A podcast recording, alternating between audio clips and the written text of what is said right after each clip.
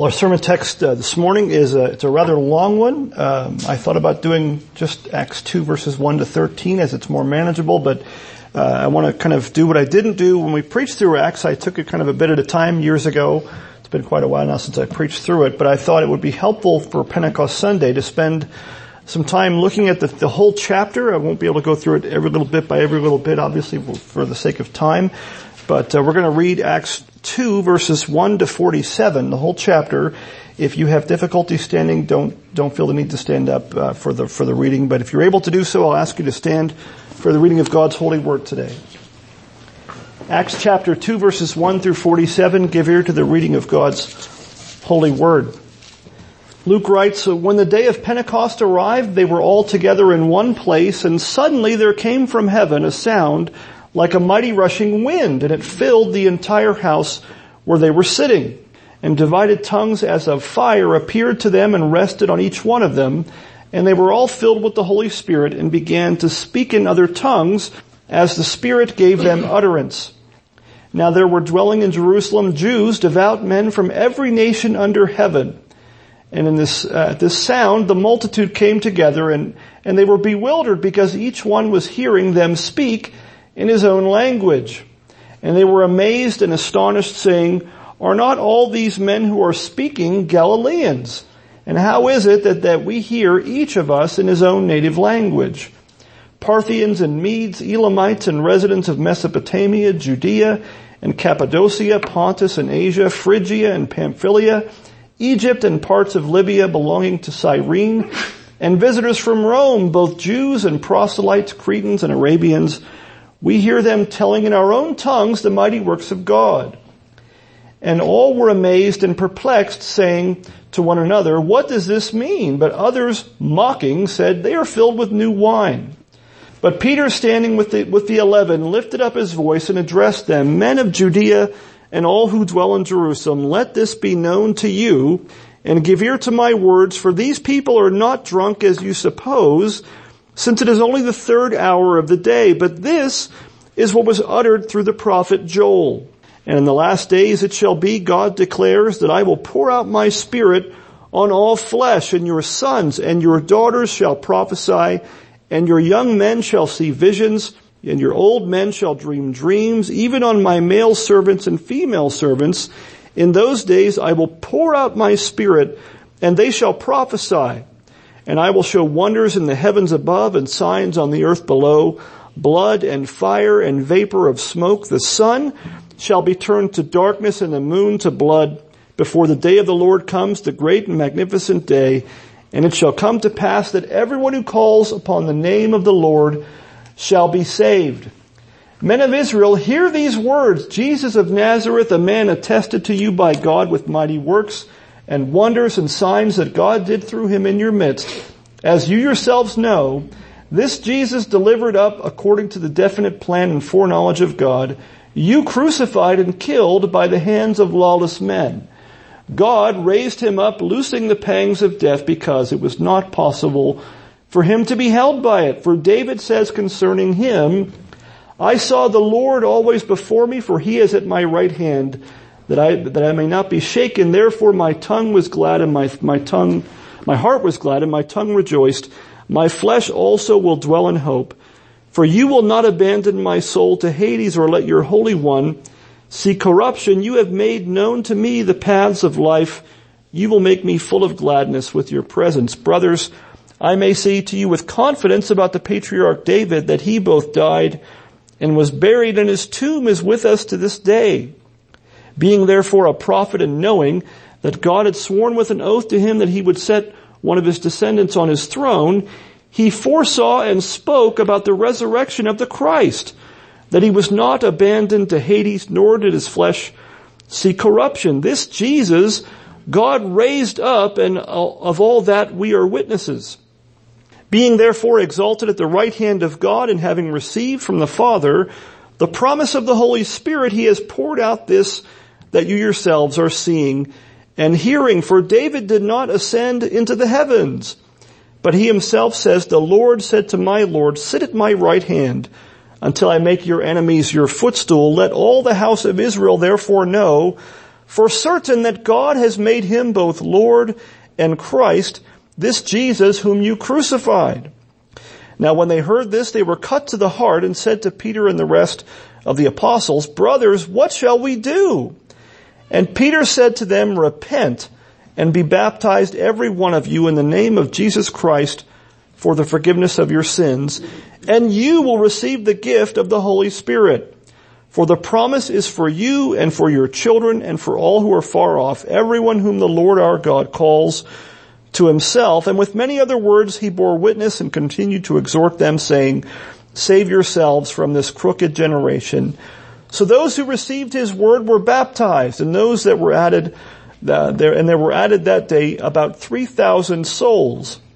And they devoted themselves to the apostles' teaching and the fellowship and the breaking of bread and the prayers and awe came upon every soul and many wonders and signs were being done through the apostles and all who believed were together and had all things in common and they were selling their possessions and belongings and distributing the proceeds to all as any had need and day by day attending the temple together and breaking bread in their homes they received their food with glad and generous hearts praising God and having favor with all the people and the Lord added to their number day by day those who were being saved.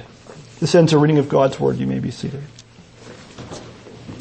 Well, the grass withers and the flowers fade, but the Word of our God stands forever. Let's pray and ask God's blessing upon His Word to us today. Heavenly Father, we thank you for your Word. It's a light to our feet and a lamp to our path. We thank you that you give this to us that we might know you better. We might be uh, drawn to faith in Christ for salvation in His name and built up in the faith.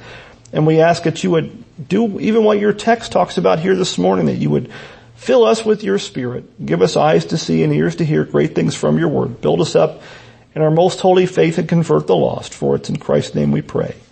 Amen. Well, some of you, uh, you may or may not be familiar with the use of a liturgical calendar, so to speak, a liturgical calendar.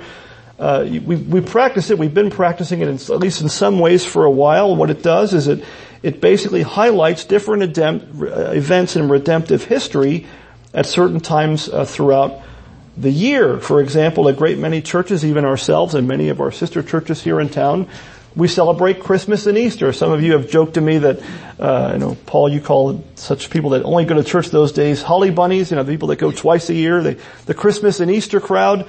Uh, another one that people come to is Mother's Day, although that's not on the church calendar, so to speak. Um, some churches kind of, uh, we might think, go overboard with it. They seem to have a different Sunday for everything. You know, every Sunday of the year, it's a different Sunday, uh, highlighting some kind of a thing. Others reject any use of a church calendar whatsoever. They they view it sometimes. Uh, I know pastors who will not. They refuse to celebrate Christmas or Easter they refuse to acknowledge it in the church because they view that as somehow adding an additional Lord, you know, holy day other than the Lord's Day. The only, the only holy day we really observe is the Lord's Day. Every Sunday is the Lord's Day. It's God's holy day. And we don't, we don't, uh, uh, you know, add holy days to the church calendar, so to speak. Uh, but many within the Reformed tradition that we are a part of have made it our custom to observe a more simplified, uh, a more abbreviated liturgical calendar that highlights some of the most important events uh, and doctrines in the life of the church, and these are as follows. There's five of them. There's Christmas, there's Good Friday, there's Easter, Ascension Sunday, which was last Sunday, and today, uh, Pentecost Sunday. Now why, why those five things? Why do Reformed churches often highlight these five things in particular and set aside different Sundays or different days to observe them? What is Christmas about? What, is, what did Linus say, right? Luke chapter 2. Uh, Christmas is about uh, remembering, calling to mind the incarnation and birth of Christ, our Savior. What is Good Friday about? Good Friday is the Friday right before Easter Sunday. Uh, Good Friday is in memory of the death of Christ on the cross for our, for our sins, for our salvation. Easter, of course, is about the resurrection of Christ on the third day for our justification. Well, last Sunday was Ascension Sunday. If you were here, and the Ascension Sunday is the Sunday right after 40 days after the resurrection. It's the, it's the closest Sunday to the ascension of Christ, which Acts 1-3 says took place, what, 40 days after his resurrection from the dead. And last but not least is Pentecost Sunday, and that's in remembrance of what happens in our text, which happened 50 days after the resurrection, 50 days also after Passover. The word Pentecost, if you're not sure, have you ever heard this before, it means 50 or 50th. It's a hint at what day it is. It's 50 days after Passover, after the resurrection of Christ. And so observing this little, this simple church calendar uh, ensures that these cardinal events, these, these really important events and doctrines in the Christian faith are brought to mind, taught, and even preached about on a regular basis, at least annually, if not, if not more.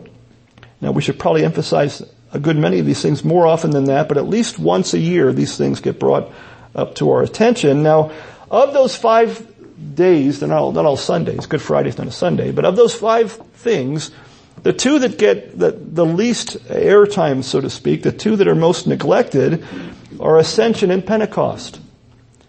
Nobody, they're kind of the forgotten, they're the redheaded stepchildren of the five, of the five days uh, that we look at. Um, and so they're also the most uh, likely to be least understood and appreciated. Chances are most of us don't really think much about the ascension or about Pentecost. You might be sitting here this morning asking yourself, you know, why are we even talking about this? Why, why are we bringing, why does the front of my bulletin say Pentecost Sunday? What's the big deal about that? I didn't know I was a Pentecostal church. I thought we were at a Presbyterian church. What kind of church are we a part of? Now, when I say the word Pentecost or Pentecostal, probably some things come to your mind, many of you. Uh, those words carry, in our culture at least, some kind of baggage with them. Uh, what comes to mind when I say Pentecostal? Maybe you think of, of speaking in tongues, the sign gifts, some of the strange practices found among those who are in the more extreme fringes of the Pentecostal or charismatic movement. Now, we must say there are some things that we can and should learn from our Pentecostal brothers and sisters, uh, not the least of which is having, even if theirs is somewhat misguided, I think we need to learn to have a robust view of the person and work of the Holy Spirit in us. I think Presbyterians, we have a tendency to want to shy away from that kind of a thing. Uh, well, John Calvin didn't shy away from teaching about the Holy Spirit. Some, some have called him the theologian of the Holy Spirit. That the Holy Spirit is prominent throughout his, his writings. Um, and, and the person and work of the Holy Spirit does not tend to be a strong suit in our circles. I think that's to our detriment. Just like the word Catholic, I think we need to steal back the word Pentecost. Are you a Catholic Christian? Yes. Are you a Roman Catholic Christian? No. Catholic means there's one church of Christ, of God on this earth, and you are part of it. It's what we confess in the Apostles' Creed. Well, are you a Pentecostal Christian? Trick question. Really, you we are. We'd better be, in the best sense, the most biblical sense of that word, not in the sense that we typically think of it. So we are, we are Catholic Pentecostal Presbyterians. Probably don't want to put that on our ad in the paper. People might get confused, but, but that's what we should be uh, unashamed to say that we are. Uh, the great Puritan theologian John Owen writes the following about Pentecost. He says, the great privilege of the gospel age, which would make the New Testament church more glorious than that of the old, was the wonderful pouring out of the promised Holy Spirit on all believers. What makes us, what, what is our privilege, one of them, as New Testament believers in Christ in the gospel age, it's that outpouring of the Holy Spirit on all believers, on all flesh. Now that outpouring of the Holy Spirit, when did it happen? It happened in the text we're looking at this morning, on the, on the day of Pentecost in Acts chapter 2.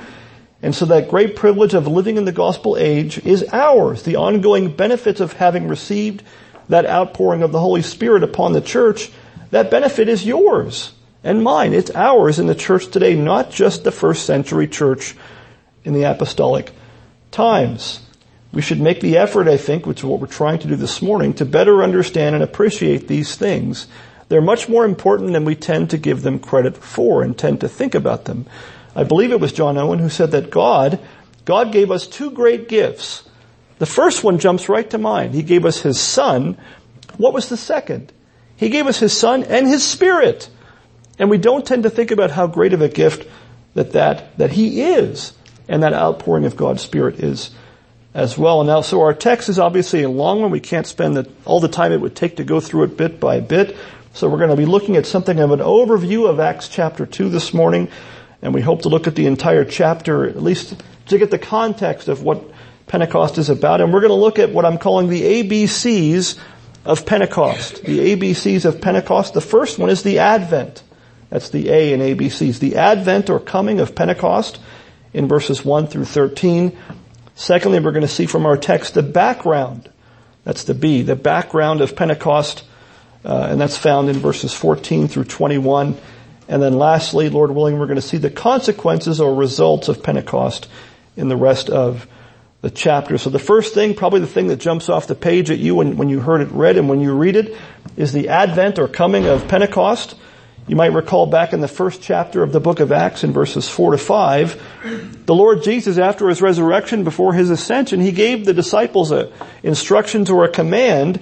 Uh, he said in verses 4 to 5, Luke says, and while staying with them before he ascended, while staying with them, he ordered them not to depart from Jerusalem, but it says, but to wait for the promise of the Father, which he said, you have, you heard from me, for John baptized with water, but you will be baptized with the Holy Spirit not many days from now. So he's sending them forth, but before they go forth, they have to wait. And they have to wait for the promise of God, which was being baptized with the Holy Spirit while they were there. Well, that's what happens in the very next chapter in, in verses 1 through 13 of Acts 2. And in verses 1 through 4 of our text, this is what Luke says. When the day of Pentecost arrived, they were all together in one place. They hadn't left, right? And suddenly there came from heaven a sound like a mighty rushing wind, and it filled the entire house where they were sitting, and divided tongues as of fire. That wasn't actual fire, right? Divided tongues as of fire appeared to them and rested on each one of them, and they were all filled with the Holy Spirit and began to speak in other tongues as the Spirit gave them utterance. So there was a sound inside the house like a mighty rushing wind. It probably sounded like a storm. You ever hear a wind outside that made you, you know, batten down the hatches, you know? A little wind's one thing, but sometimes you get those winds that, you know, knock trees down, knock the basketball hoops down, all those kinds of things. That's the kind of wind that was going on here, uh, the sound of it anyway, in, in our text. Uh, and verse 2 says that, what, is, what does verse 2 tell us the source of that sound was? From heaven. It wasn't an actual wind or actual fire, but it was a sound of wind from heaven. It filled the entire house where they were sitting. The sound was like that of a strong wind, kind of like a storm. And you know from the rest of the, of the text, the sound was so loud it grew, it drew a crowd. People came to the house to see what was going on because they could hear it too. It wasn't, the sound wasn't restrained to just the people inside the house. Now, what did the sound of a mighty rushing wind, what did that sound symbolize? It symbolized the presence of the Holy Spirit. The same Greek word you might know uh, that can be used for wind and breath and spirit is all the same word, the word pneuma. We get the word like a pneumatic drill. What's a pneumatic drill? It's a, it's a drill or a, or a power tool that runs on air. Well, pneuma can be can translated be translated wind or breath or spirit. Uh, the same holds true, ironically enough, in the Hebrew language of the Old Testament. The word ruach means wind or spirit or breath. It can be used as either any of those words, and you have to figure out which one is intended by the context. Uh, not only that, but there's a lot of overlap between those those terms. Kind of irony being used in, in the text in, in John chapter three, verses five through eight. Jesus uses them interchangeably for different words, the same word for different ideas. He says, in John uh, 3, 5 through 8, Jesus says, Truly, truly I say to you, unless one is born of water and the Spirit, same, same Greek word, he cannot enter the kingdom of God. That which is born of flesh is flesh. That which is born of the Spirit, same word, is spirit. Do not marvel that I said to you, you must be born again. The wind, same word, pneuma. The same, the, the wind blows where it wishes and you hear its sound, but you do not know where it comes from or where it goes.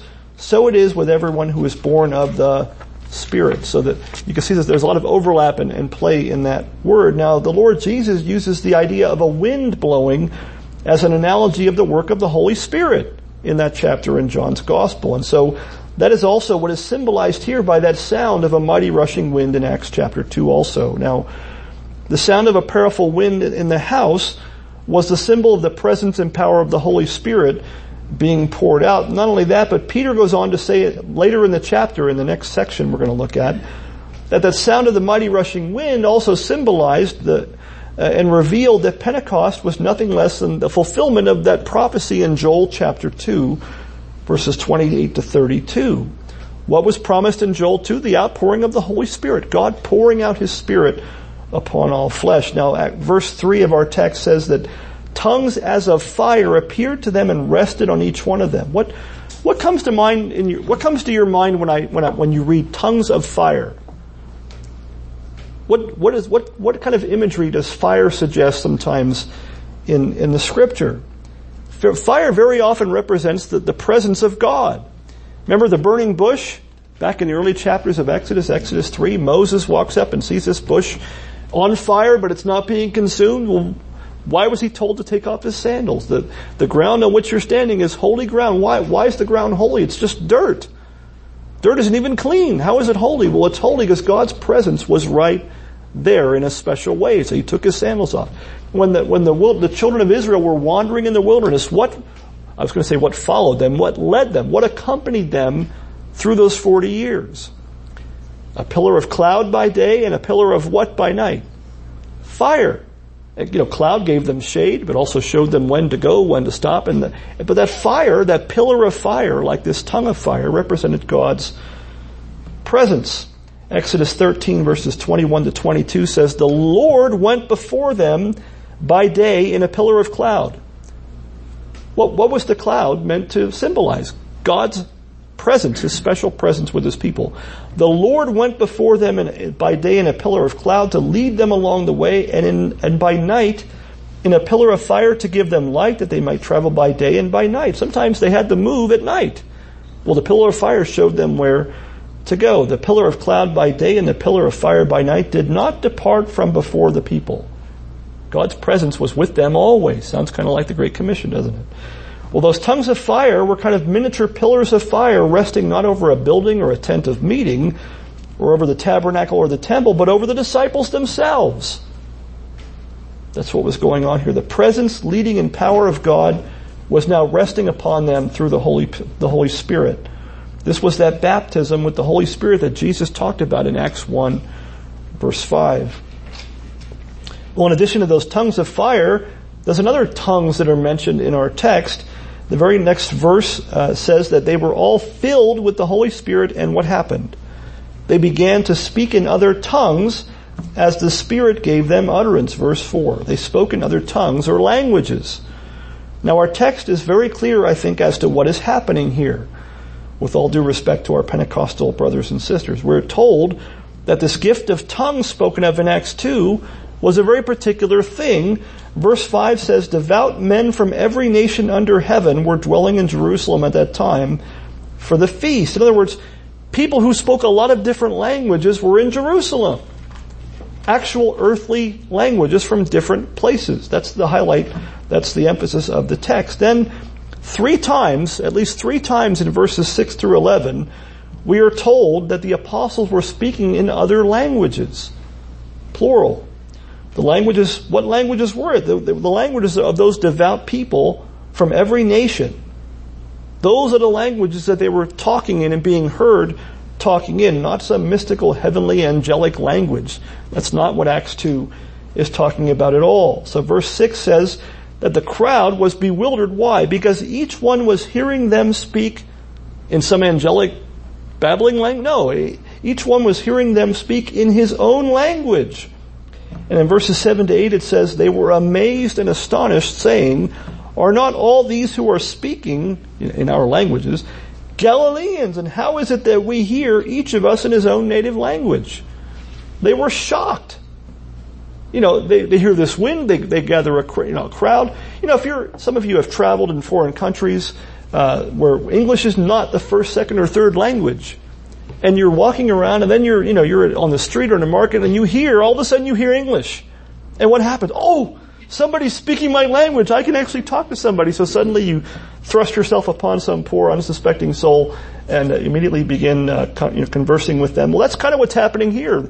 They hear the sound, they come, they, you know, the congregation is gathered out of all these people, they hear the sound, and they're all hearing their own languages being spoken by the apostles. That's what was, they were amazed by. Now Galileans, as we saw, I think even last week, you know, fairly or not, kind of had the reputation of, of being, you know, unedu- uneducated, unsophisticated folks, you know, simple country folks that weren't exactly uh, expected to be accomplished linguists. You know, they didn't walk up and see a bunch of Galileans and go, oh, of course. Everybody uses, they're, they're the UN translators, they're so good. Everybody uses them for different languages. Now, so for, so for them of all people, these, you know, dumb fishermen, so to speak, to be speaking all these different languages, uh, was something that was very remarkable to them. Now, lastly, as if to make the point, verses 9 through 11 tells us a sampling of what those languages may have been, or at least the uh, where they were from. It says Parthians and Medes, Elamites and residents of Mesopotamia, Judea and Cappadocia, Pontus and Asia, Phrygia and Pamphylia, Egypt and the parts of Libya belonging to Cyrene, and visitors from Rome. That's where the book of Acts ends. The book of Rome. It starts here. People from Rome heard the gospel on the first day of Pentecost. Visitors from Rome, both Jews and proselytes. In other words, what's a proselyte? To convert to Judaism. So you had Jews who, who were born and raised in it, then you had proselytes that came into Judaism from other nations and languages and, and religions. Cretans and Arabians, we hear them telling in our own tongues the mighty works of God. It's remarkable. They didn't need the old UN earpiece that they all use sometimes during the UN with all the different languages. They, they heard them speaking in their own, all those different languages were being spoken by the apostles who had never once had one lesson, never once had the chance to study those lessons. It's quite the list of nations and languages. And so those tongues mentioned here in our text were actual human languages the disciples had never learned, but somehow by the power of the Holy Spirit, they were speaking in those languages. Now, if you're familiar with the book of Genesis, this might feel like more of a Bible survey than an Acts 2 survey. What does that remind you of? What comes to your mind when you think of all these different languages? The Tower of Babel in Genesis chapter 11. Remember what the Lord did then? The Lord dispersed them into different nations over the face of the earth by breaking up, confusing their languages into different languages. Well, what happens here in Acts chapter 2? The exact opposite.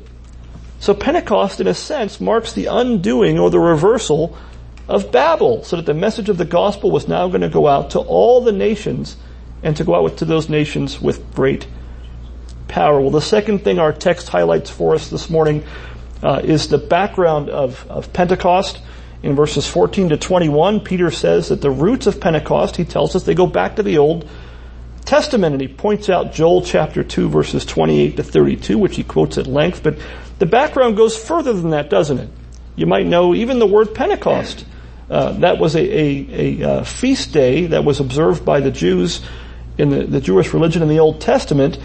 The Feast of Pentecost was the Feast of Weeks, and it was observed on the 50th day. That's where you get the word from. The 50th day after the Passover. The Feast of Weeks was also known as the Feast of First Fruits. And the Feast of Weeks was to be a celebration of the beginning of the harvest. That's what the first fruits is. The very first part, you know, the best part and the first part of the harvest came in. They would celebrate that with the Feast of Pentecost.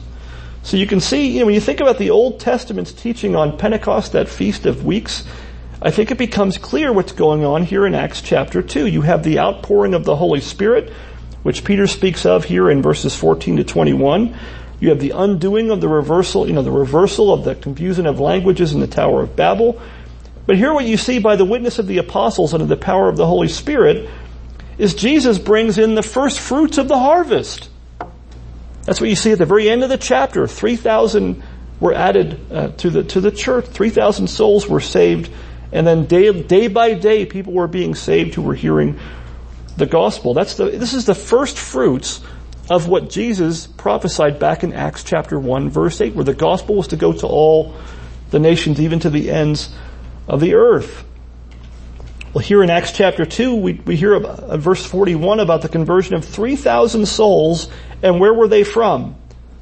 Every nation under heaven.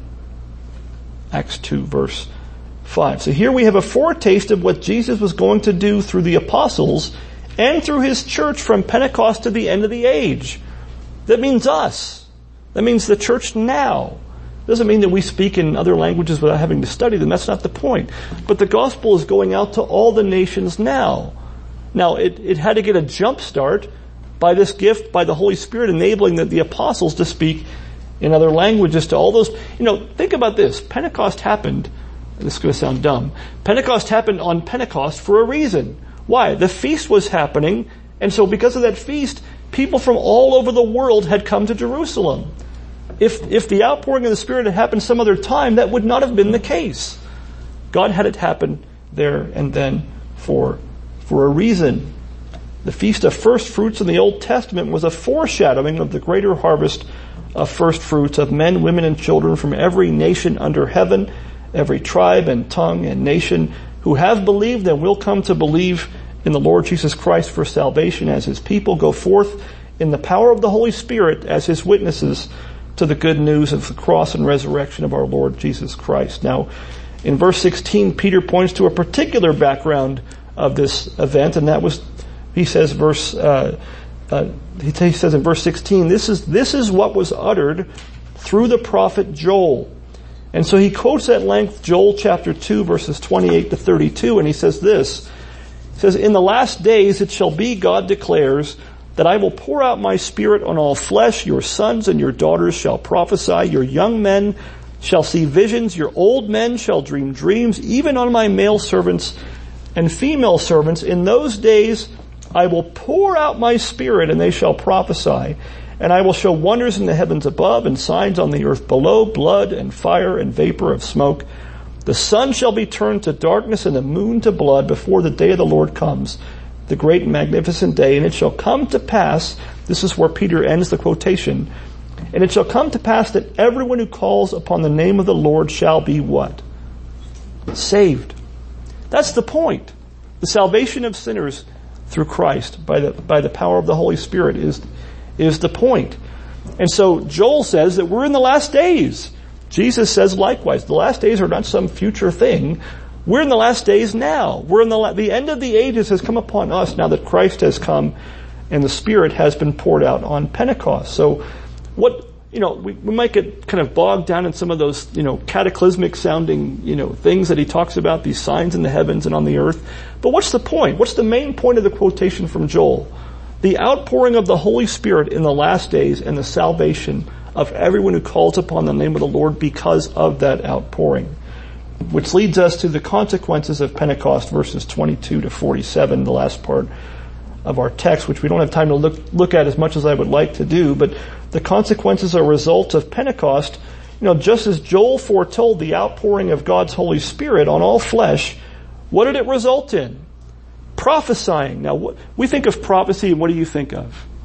Telling the future, right? Now, it often included that, but prophecy, prophesying is, is speaking forth the Word of God if you want a, a you know a 10 cent definition, the Reader's Digest definition or whatever, Merriam-Webster, prophesying, strictly speaking, is not about telling the future per se. That's a subset. It's speaking forth the word of God and speaking forth the word of God with power. And not only that, but whoever would call upon the name of the Lord was going to be saved, which is what Joel says and what Peter quotes. And what do you see happening in the rest of the chapter? people calling on the Lord and being saved. That's what the chapter highlights towards the end. It's, you know, it's, it's, I don't know if is ironic or what. Peter says the thing you just heard, I'm paraphrasing, right? That's this that Joel talked about. And what else did Joel talk about? A whole bunch of people getting saved when they hear, when they heard the word of God being prophesied. And what do you see in Acts 2? You see a whole bunch of people, 3,000 souls being added to the church that day and throughout the rest of the chapter as well. You see the apostle Peter, what's he doing? He preaches the first Christian sermon here in Acts 2 as a result of what? The outpouring of the Holy Spirit. And what happens? He preaches to that crowd in Jerusalem. He preaches what? The death, the resurrection, the ascension of Christ. He shows from the Old Testament, a whole bunch of different Old Testament quotations, that Jesus is the Christ. The one they crucified, guess what? He's not dead. God raised him from the grave. He seated him at his right hand, and he's even responsible for this pouring out of the Holy Spirit that you just heard. He, Jesus did that. That's the point. He's not dead. He's, he's at work right now. He's reigning over all things, pouring out his spirit. It says there in verse 33, he says, being therefore exalted at the right hand of God, that's the ascension, having received from the Father the promise of the Holy Spirit, what? He, who's he? Jesus. He has poured out this that you yourselves are seeing and hearing. Jesus is at work right now. And what was the result? It says that those people, verse 37 in the crowd, many of them were, quote, cut to the heart and said to Peter and the others, brothers, what shall we do? In other words, what's the application? We, we, get your point now. We understand Jesus is still alive. He's reigning over all things even now that he's, he's, he's risen and ascended. What do we do? What shall we do? Has the gospel of Christ led you to ask the same question? Has the preaching of God's word ever led you, I hope it has, to ask yourself, and even ask the preacher, what do we do? What's, what's the, what's the application? What are we supposed to do? It's the same question that the Philippian jailer asked uh, later on in the book of Acts when it says, what, sirs, Acts 16.30, he asked them, sirs, what must I do to be saved? How do I call on the name of the Lord? What do I have to do to be saved? Now the same question was asked by that crowd in Acts 2. Now I have to say, much, much of what passes for gospel preaching in our day and maybe in every day would never seem to suggest such a question at all. And is not designed to convict men of their sin so that as, as Acts says, they're cut to the heart to even ask that kind of a question. And we have to question if such preaching is designed just to entertain or is it designed to point to Christ and salvation in His name. What was Peter's answer? You might say to yourself, oh, that's not what you're supposed to say, Peter. Peter, Peter flunked evangelism class that we would have had it. He says, repent and what? Be baptized. Oh no, baptismal forgiveness and, and, you know, regeneration. No, repent and be baptized, every one of you in the name of Jesus Christ for the forgiveness of your sins, and you will receive the gift of the Holy Spirit. I don't have time to go into why he says what he says and unpack everything he says, but, but do you have to repent to be saved? Yes.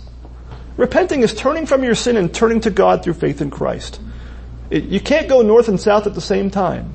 Well, you can't be going towards sin and to, going towards Christ at the same time. It's repenting and turning to Christ by faith and being baptized in the name of Christ implies faith. And it's what he commands us to do to anybody who comes to Christ as a, as a convert in him is to baptize them for the forgiveness of your sins. That's what salvation is about. Are your sins forgiven? When, when the crowd said, what do we have to, sir, what do we do? What, and as the jailer said, what do we have to do to be, what do I have to do to be saved? That's what he's talking about. How do I receive the forgiveness of sins? And notice what else it says. For the forgiveness of your sins, verse 38, and you will receive the gift of the Holy Spirit. He's still being poured out on all flesh and indwelling those who come to faith in Christ. And even, He's the one that draws them to faith in the first place. Did everybody believe in Acts 2? Was Jesus just the greatest, or Peter rather, just the greatest preacher in the history of humanity? And he just knew just the right words to say? No, everybody didn't believe, but many did. It says, Luke says, there were added that day about 3,000 souls, verse 41. That's the first fruits, that's the Pentecost of Pentecost. It's the first fruits of Pentecost and there is surely much more of that great harvest to come. So Pentecost marks, as we, we heard that quote from Owen earlier in the sermon, a monumental and enduring change, enduring change, even now in, in the church, a change which was promised and prophesied all the way back in the Old Testament, and that change marked the beginning of the triumphant march of the gospel of Christ through his church as it spread from Jerusalem to the ends of the earth. It's still doing that now.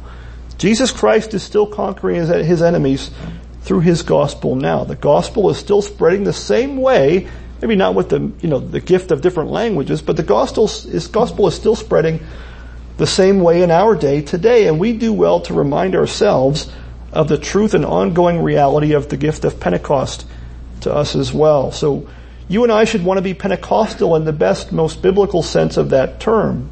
We should want to be characterized by the presence and power of the Holy Spirit. We should not be embarrassed to say that it's our prayer that we might, as Rob prayed earlier today, that we might be filled with the Holy Spirit as individual believers and as, and as a church. And what does that mean according to the book of Acts? It means a spirit empowered witness to the world around us. It means other things too. He's the spirit of holiness. He, he brings sanctity. He's our sanctifier, right? He, he brings the gifts that Christ has won for us and imparts them to us. Now you and I would be right to be afraid to go forth with the gospel of Christ if we were to do so alone and under nothing but our own power. Too often I think this way, maybe you do too. That's kind of how we think we're doing it. And that's why we're afraid to do it. That's, that's why, at least one of the reasons we're often afraid to do it. Um, but, you know, we don't go alone. Do you go alone? Do we go alone with the gospel? No, Christ says, I'm with you always, even to the end of the age, Matthew 28, 20. Do we not, you know, do we go under our own power? What's the point of Jesus saying he's with you always, even to the end of the age? It's the fact that he's going to be with you by the work of his Holy Spirit, and the disciples will be made. We go with the power of the Holy Spirit who works through the Word of God so that it never returns void, as Isaiah 55, 11 says. And what's the result of such Spirit empowered witness for Christ? What will the full harvest of that first fruits we looked at in our text look like? You know, we often think, what does Jesus say? Pray to the Lord of the harvest to send out workers into his harvest field. Why? Because the harvest is great and the workers are what? Few. The harvest is big. We think the harvest, I think sometimes the harvest is small because we don't see much. We sow and sow and sow and we don't get to see sometimes the fruit of it.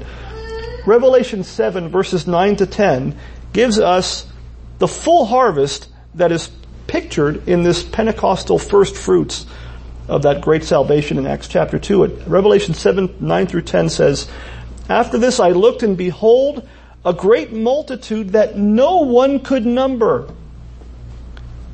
We, God can, but we can't number. No one can number. And where are they from? From every nation, from all tribes and peoples and languages.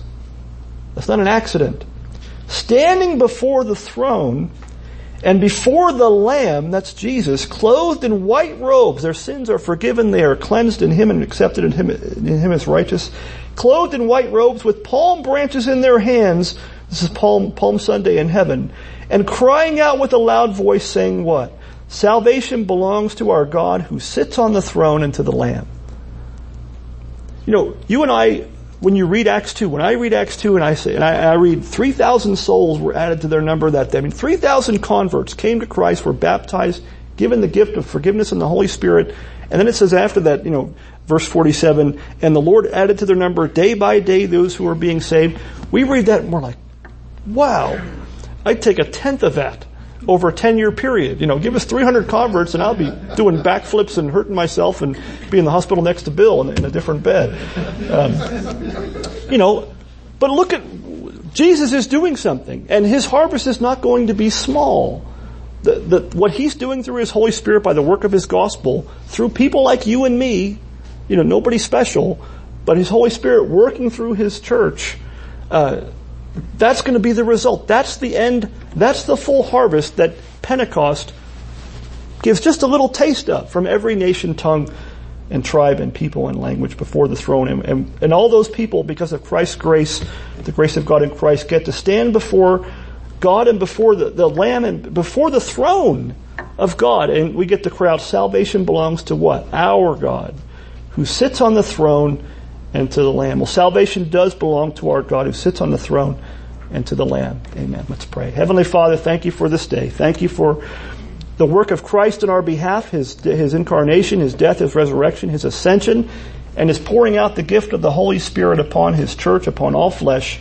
And we ask that you would give us grace to understand all these things better and better. Help us understand your great love for us, that you would send your Son to live and die in our place, that the life that we failed to live and the death that we deserve for failing to live that perfect life, that you raised him from the grave on the third day for our justification, that you raised him up and seated him at your right hand where he even now rules over all things. We don't sometimes feel like he's ruling over all things. Give us the eyes to see. Give us the eyes of faith to see Jesus reigning at your right hand and gathering and defending his church, even us, and working through us by his word and spirit to, to make his enemies its footstool and bring many to salvation in him. And give us the eyes to, of faith to see the, the outpouring of your Holy Spirit that we might have confidence and not be ashamed of the gospel, but know that your gospel is the power of God to salvation for everyone who believes. Lord, forgive us for our timidness. We ask that you would pour out your spirit upon us. Fill us with your spirit. Make us your witnesses. Give us grace to testify to Jesus Christ to our neighbors and family and friends. And we ask by your grace that you would save many, that many of our loved ones, our family members, our friends, our co-workers and neighbors might be among that crowd that's too big for us to possibly number and that they might get to stand before your throne and even before the Lamb saying salvation belongs to our God and to the Lamb who's on the throne. For it's in Christ's name we pray. Amen.